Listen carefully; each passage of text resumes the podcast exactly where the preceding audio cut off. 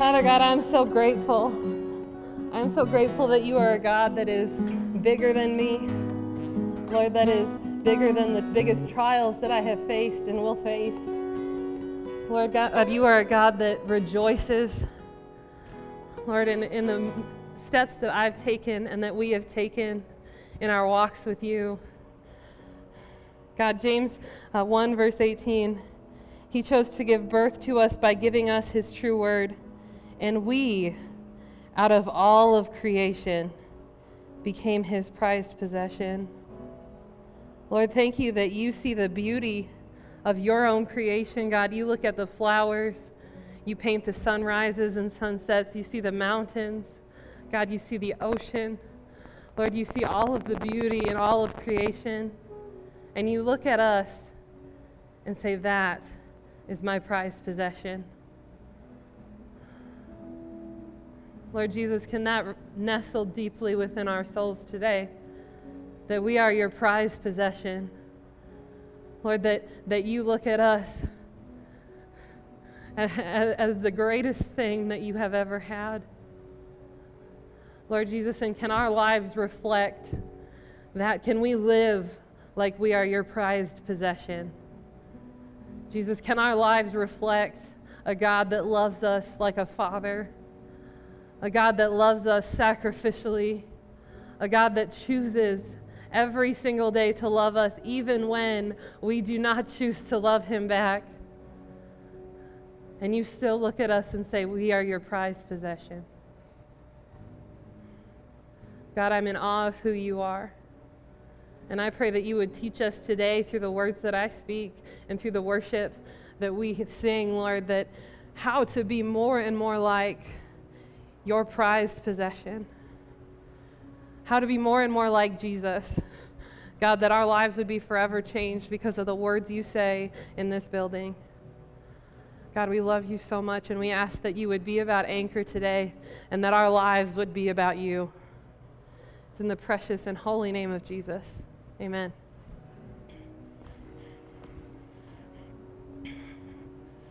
Well, good morning. Uh, I got a little sun this weekend. Um, pretty soon I'm going to just match the stage, I think. So we'll see what happens. Uh, I, a couple of you have voiced that you were a little concerned that I might be what people call too uh, indoorsy for such a camping trip that I went on. Um, and for those of you that may have worried about that, um, I have a couple things that I think you should know. Um, the first thing is that on the last day there, I got a spider in my hair. And Elizabeth took it out. And guess what? I didn't even squeal. All right? I know, I know, it's a big deal. Um, this, this I know, I know. The second thing, the, the second thing is that on the second day, we had torrential rain downpour, okay? And my water bottle was in the mud during the torrential rain downpour. And we get done, and it is covered in dirt and filth. And I was so thirsty. I drank out of that water bottle, y'all. Mm-hmm. I know, I know. It's pretty impressive. And if that's not impressive enough, uh, this is what really, really where the rubber meets the road. Uh, first night, we are eating chili. And I look into my chili bowl, and I will tell you, I'll be honest, I shrieked. There was the nastiest looking bug inside my chili. And my friend Sandra had to take said bug out of chili. But guess what? I still ate it. So there you are. Um, I, I am not what you would consider indoorsy any longer. So uh, that is just has nothing to do with, with what we're talking about today. But uh, welcome to the final week of James, a faith that walks. And some of you are like, thank you, Jesus, right? Uh, looking at James, it is so difficult. And some of us were like, no, I don't know what you're talking about. James is my favorite book, which we all know what that means. They have not read it, okay? Uh, but maybe you've read it and you love it, but whether you have been challenged or disturbed by James, no one can blame him for like n- beating around the bush, right? He gets straight to what he wants to talk about. And because of that, James is a little difficult to preach on because you read a verse and you're like, there's not much to unpack, you know? This is truth. Are you doing it or not? And I'm really excited to end this, but I'm also like, how is it already done? And, and that's because James is such a practical book. And translation for that would be uh, it gets all up in your business. You know, you read it and you know exactly the ways that God wants to make you more like Jesus. And with that in mind, I will tell you, we save the best for last. um, with fear and trembling, we save the best for last. So we're going to jump in in James chapter 3 today. And in James chapter 3, as you look in that chapter, you will notice a heading. The heading in my Bible said, Taming the Tongue. Uh, some others say, Controlling your words. How many of us maybe have sometimes have troubles with that, right? All of us have some kind of troubles with taming our tongue. Abraham Lincoln, he has one of my favorite quotes. And in fact, because of this quote, I think him and James might have been buddies if they could. Uh, he says, It is better to remain silent and be thought a fool than to open your mouth and remove all doubt. Okay? now, that's just good advice. And James chapter 3, it talks exactly about this. It talks about our inability to control the things that we say. And I don't know where you struggle, I don't know what hinders your walk with Christ, what is your biggest temptation, but if we were all honest, have we all had moments when we've had our foot in our mouth? Absolutely. And, and we have had moments when we have con- worried and struggled to control the words that we say. And some of you guys maybe even struggled with that this morning as you were heading out of the door. You were struggling with the words that you were choosing to say. And before we dive into James, I have to show you this verse in Proverbs. You don't need to look it up, it'll be on the screen. It says, The tongue has the power of life and death, and those who love it will eat its fruit. Now, most of you know this. I have two roommates, and uh, they're, they're both on staff here Elizabeth, who sings every single week, and Pastor Valerie, who's our youth pastor here. And let me tell you what. Uh, this is gonna be good. Um, I I love living with them. It has drastically changed my life because they are some of my biggest supporters, some of my biggest cheerleaders. But let me tell you what, I don't get away with nothing, okay? I don't get away with nothing. The other day, I was talking to Valerie on the couch about what we were to eat that night or something that just really didn't matter. And she looks at me and she goes, Lindsay, you look worried about something. I'm like, I don't get away with anything. And she says, Lindsay, you know, God, He fights your battles and He's bigger than you. How annoying is that? You know, I just want to be worried, okay? I've had moments when I'm worried about my finances. And, oh, the most annoying thing, Elizabeth says, you know, do not worry about anything, but with prayer and petition, present your, pre- present your request to God. You know, how annoying. They just like ninja pastor you.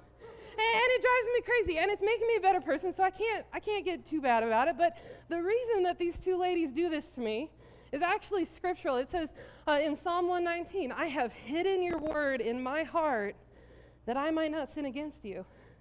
And I love that visual because it's like, Lord, I am putting your words inside of who I am so that I might look more like you. And that's why Elizabeth and Valerie, they, they know how to speak truth because it is nestled in the depths of their heart. And I'd really like to live that kind of life too, wouldn't you? And so this morning we're going to do a little bit of an exercise uh, where that's going to require some group participation to hide God's word in your heart. So if you'd stand up with me, I may or may not have borrowed this from children's ministry, um, but we are going to hide God's word in our hearts, okay? And this is going to be that Proverbs verse the tongue has the power of life and death. So our actions today will be the tongue. Do it with me, do it with me has the power of life. Woo! You gotta make the noise. Thank you. Or death. All right. So the tongue has the power of life, woo, or death. Turn to your neighbor and do it. The tongue has the power of life, woo, or death. Thank you, thank you. So you can sit down. Thank you for amusing me. Uh, but the tongue has the. Pa- oh, I was like, uh oh, we gotta do it again. The tongue has the of life or death. Right.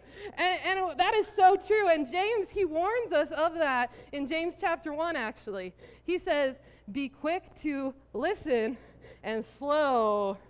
Yeah, you guys are good today. This is awesome. And the Bible, it talks a lot about your tongue and all of the things that you say with your own mouth. Uh, just to name a few Psalm 5 talks about the flattering tongue, uh, Psalm 12 talks about the proud tongue. Uh, Proverbs 6, the lying tongue. Proverbs 10, the perverted tongue. And those are getting a little dark, so let's look at some good ones. Proverbs 15, you can have a soothing tongue, that your words can be soothing to another person. Uh, Proverbs 12, it talks about the healing properties of the tongue, that your words can actually be healing. And lastly, in Proverbs 25, it says, soft words and a soft tongue. And so, really, what the Bible says is that it could go either way. It could be really good or it could be really bad. And then we get to James chapter 3, verse 1, and he says one of the most pointed scriptures in all of the Bible about what your tongue can do. It says, Dear brothers and sisters, not many of you should become teachers in the church, for we who teach will be judged more strictly. Now, as a pastor, when I look at that verse, that's a little scary. Because uh, that means that every single time that I get up here and I teach something, every single week, I am judged more strictly. Every time I prepare a message, that thought is in the back of my head. Every time that I get up here and I teach on behalf of God, like no pressure, right? And we preach, and I, I will tell you that, like, we live in Colorado Springs. And it, is not, it would not be difficult for you to find a better preacher than I am. Um, oh, humility. You would, you would, it would probably be easy to find a funnier one too. And some of you guys believe that a little bit too much. Um, uh, but you could find that. But I will say you would be hard pressed to find a church that takes so seriously the preaching of God's word. Uh, we have uh, processes and plans put in place so that we can test and weigh and make sure that our sermons aren't self glorifying, that they are honoring to God, that they are speaking truth but in love. And uh, our team of teachers with Kurt and Valerie and Elizabeth, did you know every time they get up here, they've had the topic sometimes for months? That they have read it and internalized it and studied it and dissected it. And now it says in Scripture that those teachers, they were entrusted with the, with the Word of God. And in then it was very literal because literacy was running rampant throughout the church. So if you wanted to know what the Word of God said, you had to have somebody teach you. But I would say that we have that same concept happening in the church today. Uh, not because we can't read, because we don't read. And we have what I would call a guitar, a guitar hero sort of approach. We all want to be rock stars, but we don't want to learn the chords. and that's how we approach Scripture, and we say, Pastor, just tell me something new. And I can't even begin to explain how much weight that puts on my shoulders. Uh, Luke 12, verse 48, it says, But someone who does not know and then does something wrong will be punished only lightly. And when someone has given much, much will be required in return. And when someone has been entrusted with much, even more will be required. Or to quote Spider Man, with great power comes great responsibility. See, we have been given much to be responsible with. We have been given the gospel of hope to be responsible with. And every time I get up here, I have to think, you know, I got to teach something new, even though a lot of you guys have been reading the Bible longer than I've been alive. You know, I got to teach something funny but not too funny because this is serious business, right? You know, we got to teach something profound, but also accessible and applicable. We have to also be responsible for the whole counsel of God, meaning there's some parts of James I do not want to talk about, but I got to talk about them anyway. And that adds a lot of pressure. And before you think, does Lindsay really like her job? this isn't really about me. Because did you know that you are teachers? Uh, did you know that you are teachers and you are held responsible for carrying the Word of God just as much as I am? Did you know that you are teachers in the workplace? For those people that know you're Christians, did you know that they're watching you? And they're watching what you say and what you don't say. And they are watching what you love and what you don't love. Parents, did you know you're a teacher for your kids? That you are responsible for your influence on them. People, did you know that you are even responsible for your Facebook friends, for your Snapchat and your Twitter and your Instagram? You are responsible for your level of influence in this world. And that's why James is so poignant about this. Because you, just like I am, you are responsible to be profound yet applicable. You are responsible to teach something new, but also to laugh with your coworkers. You are responsible to carry the Word of God into all aspects of your life. And James, he says, you must be good stewards of this. What are you doing with the words that you speak? Because it's by the words that we speak that we are influencers. So, this verse, it should scare me, but it should also scare you because we have very similar job titles. And I'd ask you this how many of you have learned something about the Bible in this building? I hope all of you. you are responsible for that knowledge. And if you don't want to be responsible, you have to go somewhere where you're not learning. And I hope that's not a place that you'd want to be. We are responsible, and James says this in verse or in verse 2. He says, "Indeed, we all make mistakes, for if we could control our tongues, we would be perfect and could also control ourselves in every other way.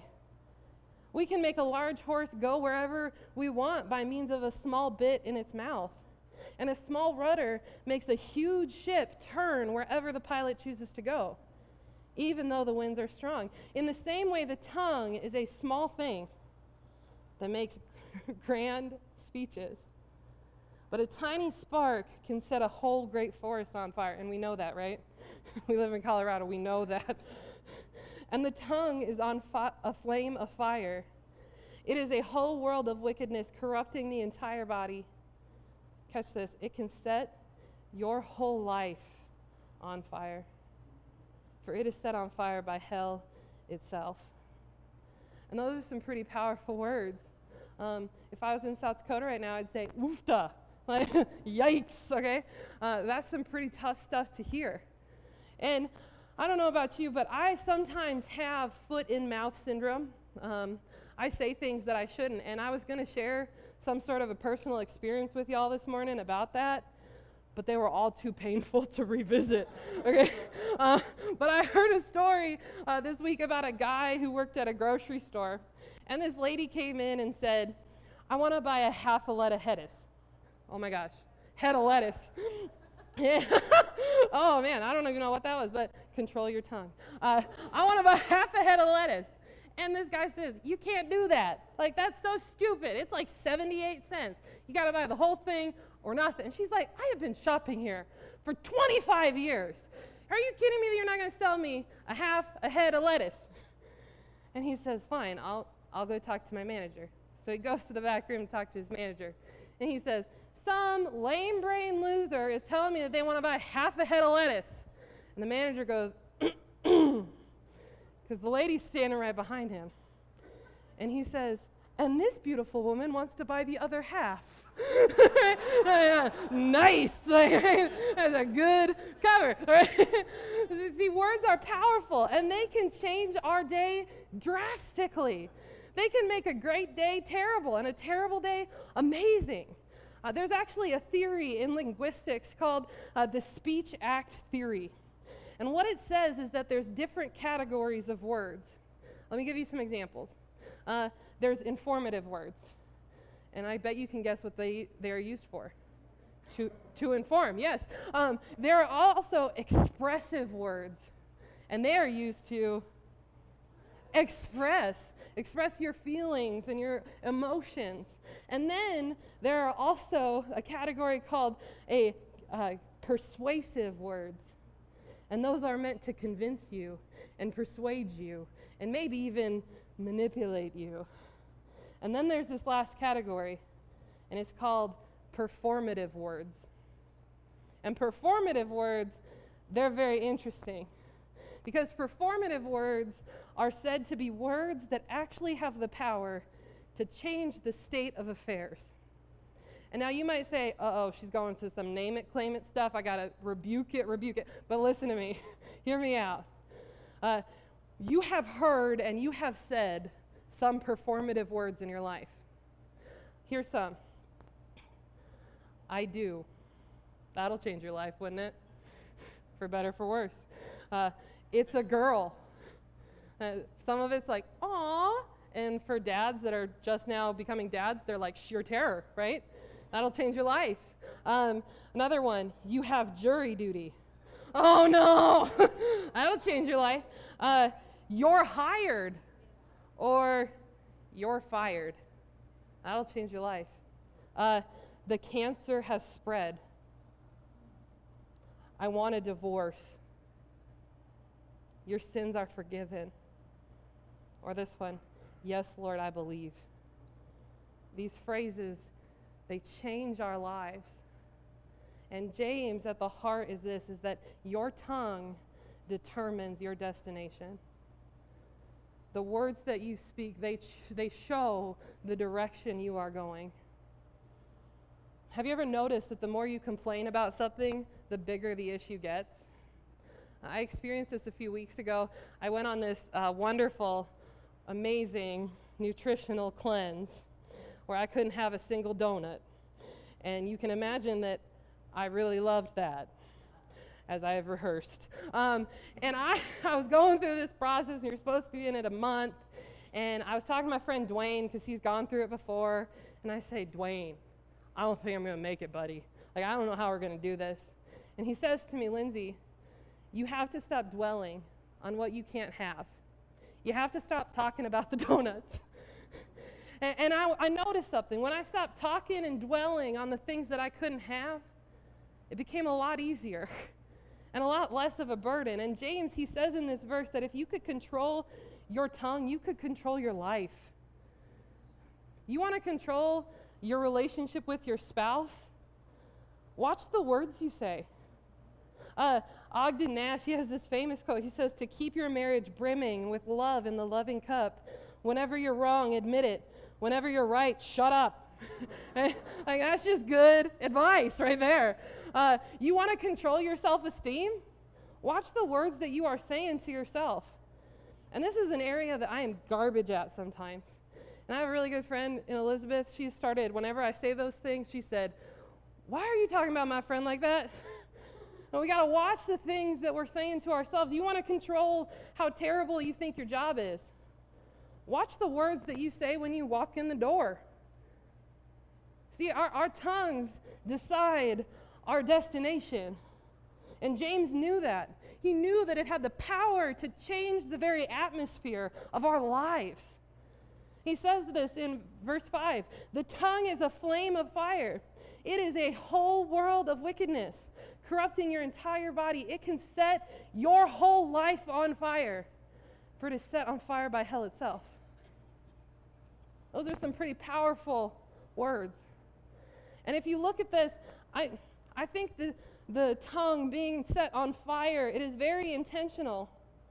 Because just like a fire, it will continue to reproduce itself and grow until it has no fuel.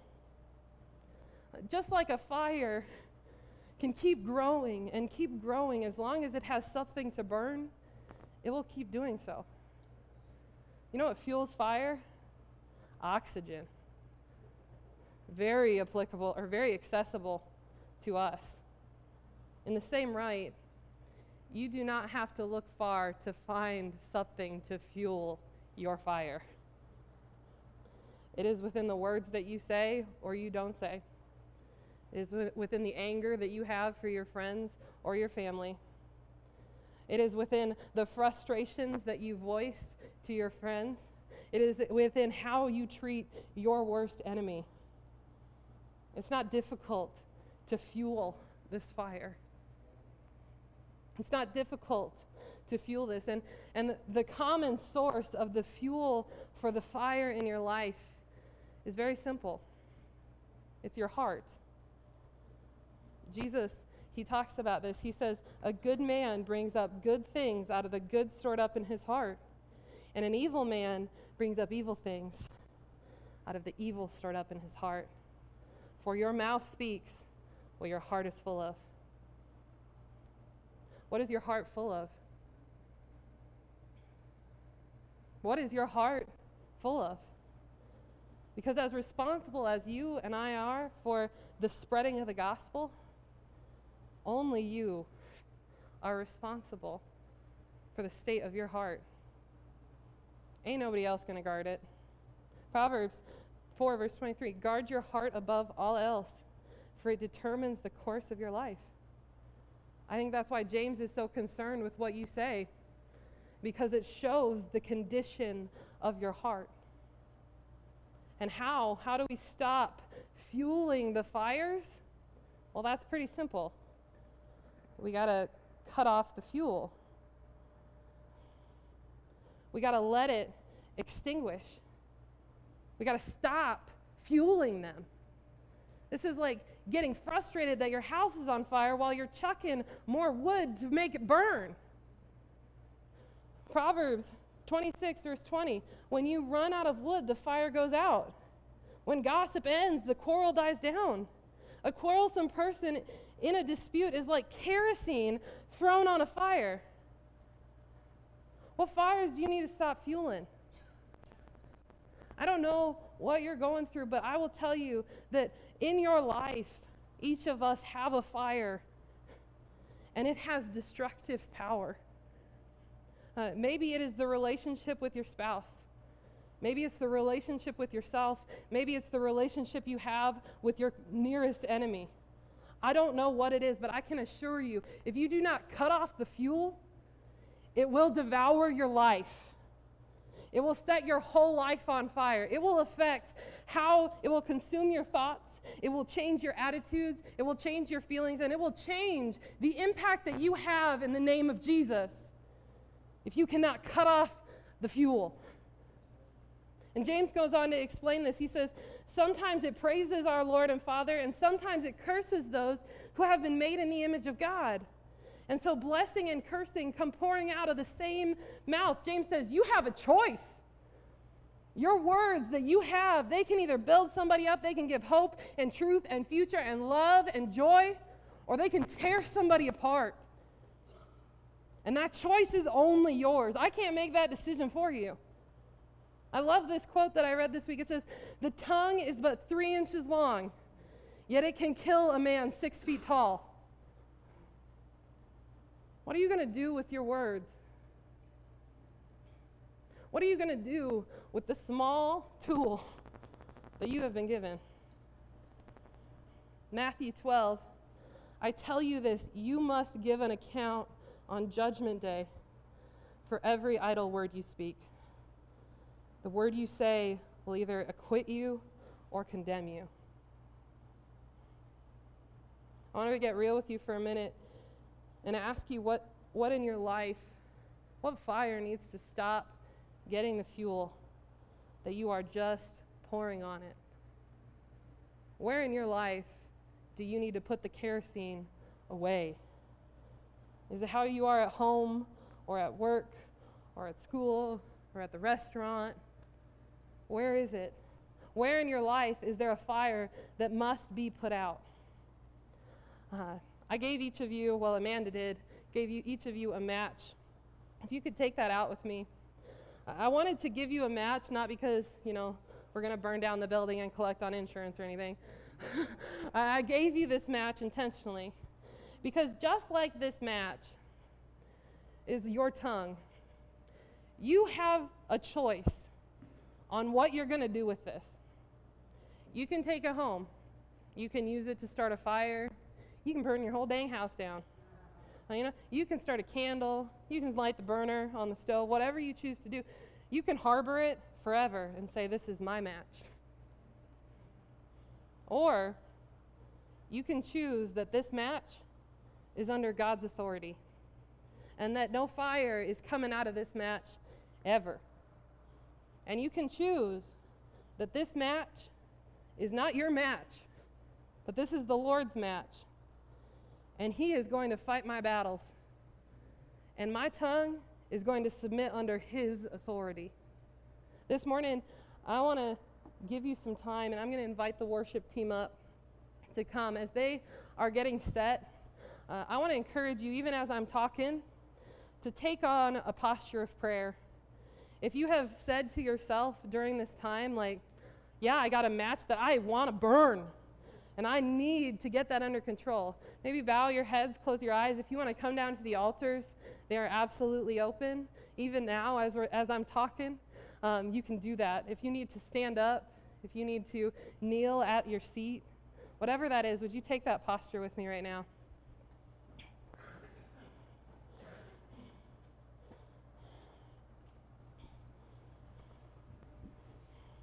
Father God, you know the matches that we hold. Lord, you know the names that are on that match. God, you know the ways that we want to use that match. Lord, you know that we have a million things that we could say, and they probably most of them are actually right and justified, and nobody would say that you are guilty of anything for having to say those things. Lord, but we do not want to submit under our own power. We don't want to submit to our feelings. God, we want to submit to who you are. And we want to choose today that the things that we say, whether it's to ourselves or to others, they are under your authority. God, that they are cleansed by you. And the, Lord, we dedicate those words to you. Lord Jesus, I don't go home with each of these individuals, but you do. Lord, you know the words that are destroying our lives. You know the ways that we are watching our homes, ourselves, burn up in flames. God, but today we want to choose to not. We want to choose to submit under you, and that, that may require something of us. That may require some apologies. That may require some accountability. That may require us to step out and say, yes, this has to change. Lord, I pray that in this space, during this last worship song, that you would give us the ability and you would enable us to be people who speak your truth. God, that would encourage us to make decisions of breakthrough, to choose to be the people that carry your word in our lives, in our parenting.